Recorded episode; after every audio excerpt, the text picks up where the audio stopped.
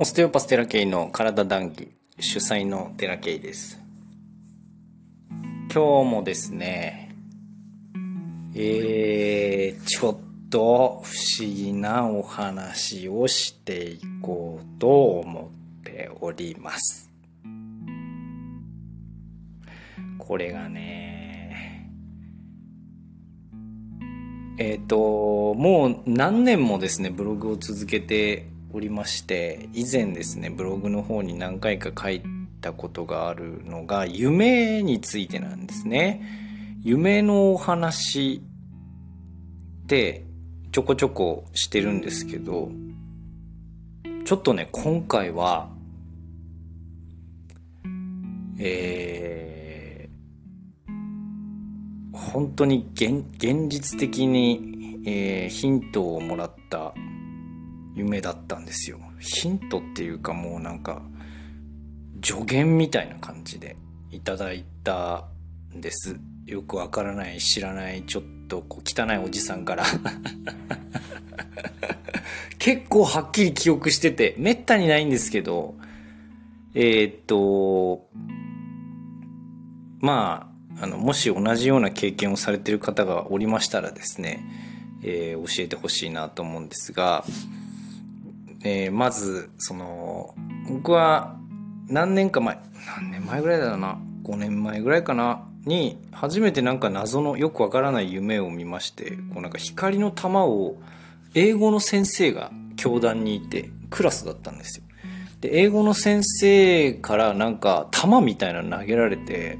それをこう弾き返したっていう夢があったんですよね。で弾き返した時になんかすごい先生がなんかはみたいな、こう残念がってる感じの表情をしてる記憶がすごいあるんです。それはもうもうよくわからないんですけど、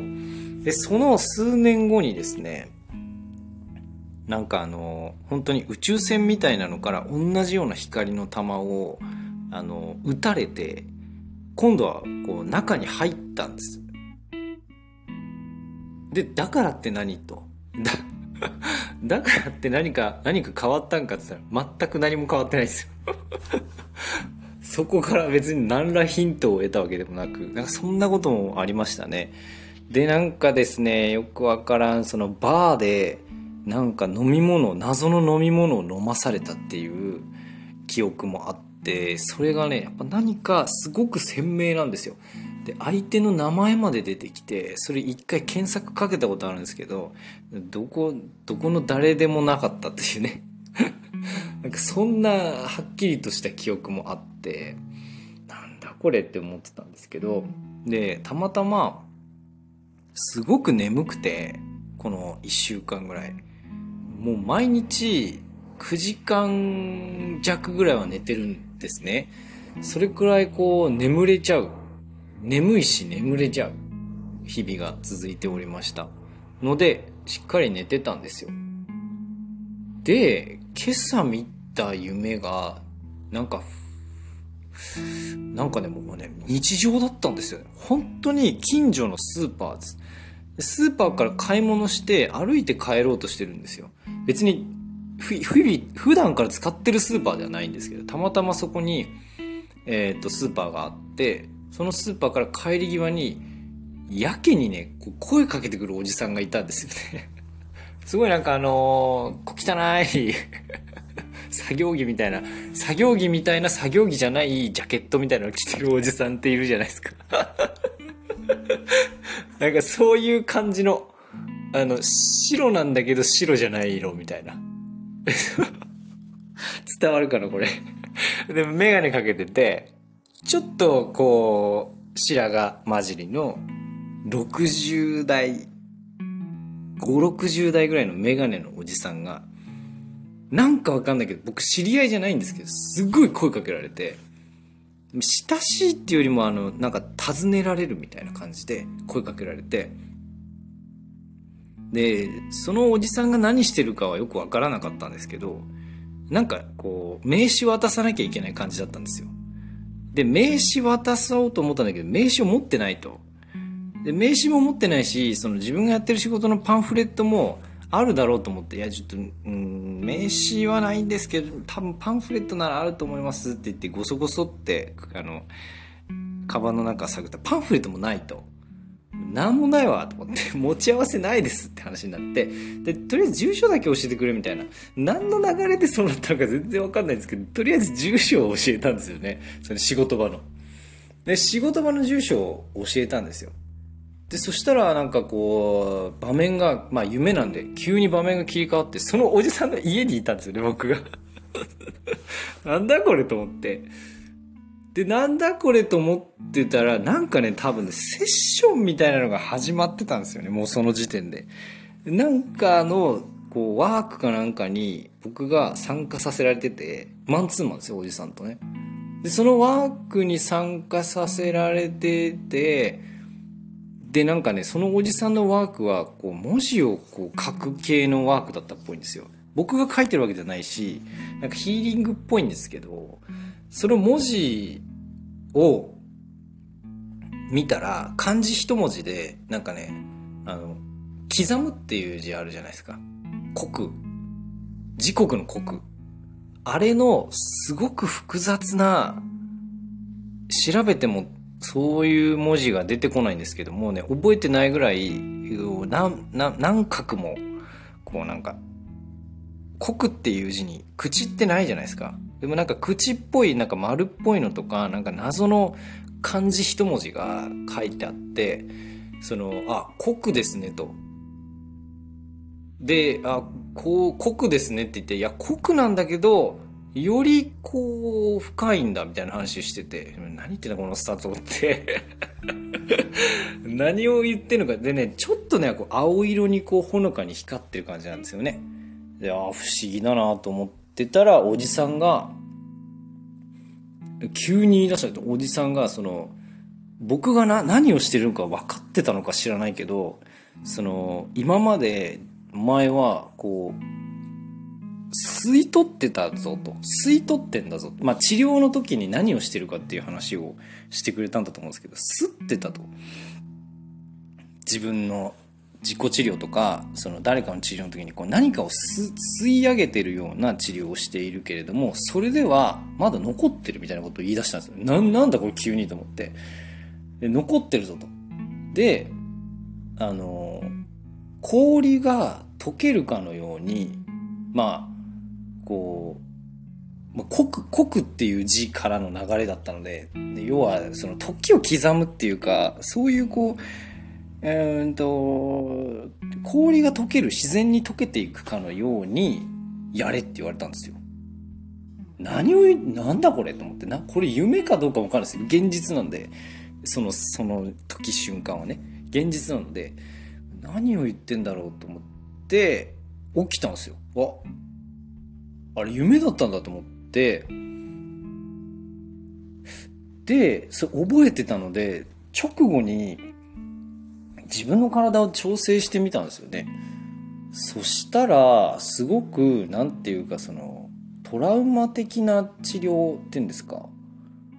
に近い感覚が残ってる。自分、ほぼ、えっと、毎日自分の調整はしてるし、で、ほとんど、その、毎日毎日いらないよと。なるぐらいまで調整を終えてから寝るんですけど、それを夢が明けて、何だったんだろうと思って体見たら、なんかこう浮き上がってきているものがあったんですよ。浮き彫りになってきているものがあったので、それを取ったら、あ、これがトラウマの治療かもなって思ったんですよね。すごく、なんていうかその、時間はかかるんですけど、なんか、うん氷とか、うん、グミみたいなものが溶けてくような感覚があるんですよね。でそれを終わった後になんか体がむずがゆくなるっていうかえー、っとねなんていうのすごく気持ちいいんですよ。でもなんか常に震えてるっていうかすごい振動しててで、えー、なんかこう、朝ってこう体伸ばしたくなるじゃないですか。あの感じが常時あるっていうか、なんかそんなぐらいに体が動いていたんですよね、朝。起きてすぐですけどね。うわ、これはすごいなと思って、まあ早速やってみたらですね、とてもいい感じで、で、まあ紐づいてるものもあって僕は自分の治療ですごく記憶がね、えー、鮮明ですのでもう3箇所ぐらい残ってたんだよね。そういうこうまあ取りこぼしてたとこ。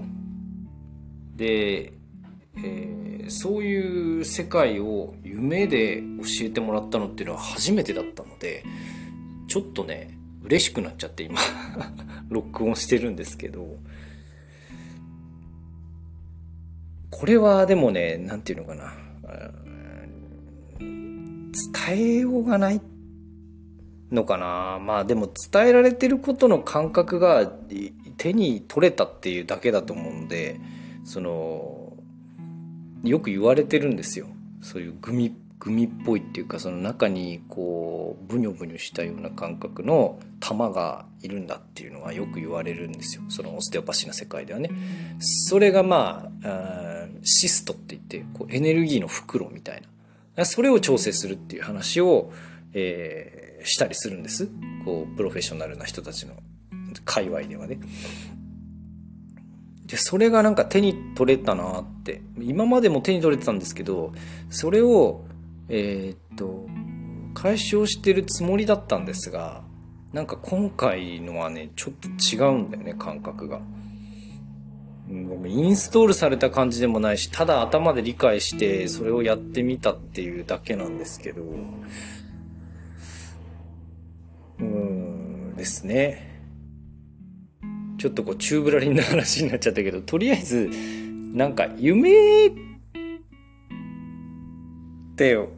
僕は面白いなと思ってるんですよ。なんとなくこう以前の夢とは違って全く怖い夢も見なくなったし、うんと楽しい夢も別に見なくなったし、うん、なんていうか日常の続きみたいな感覚なんですよ夢の中でも。もちろん誰か治療することもあるし誰かと喋ってることもあるし何かをやってることもあるしで今回は声も聞こえておじさんと対話しておじさんと対話してる中で自分の思いみたいなのもなんだこのおじさんみたいな風な思ってるのもよく分かってだから何ていうか肉体が本当にあるかのような感じで夢を見ててしかもそれだけ明確な、まあ、映画見たみたいな感じで覚えてたのでちょっと今回はまたね治療にも応用できたから面白かったですね。ああなるほどっていう。今まで分かっているつもりだったけどあこういう風に体っていうのは動くんだな。自分の治療であんな風になったのはめったにないのでいやあるはあるんですけど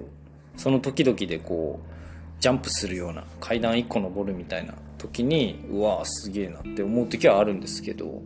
それとまあ似通った感じというか夢の中で教えられたことが応用してきたのはちょっと初めてでしたね。とても面白い経験でした。皆さんももしねえー、何かこう、まあ、問題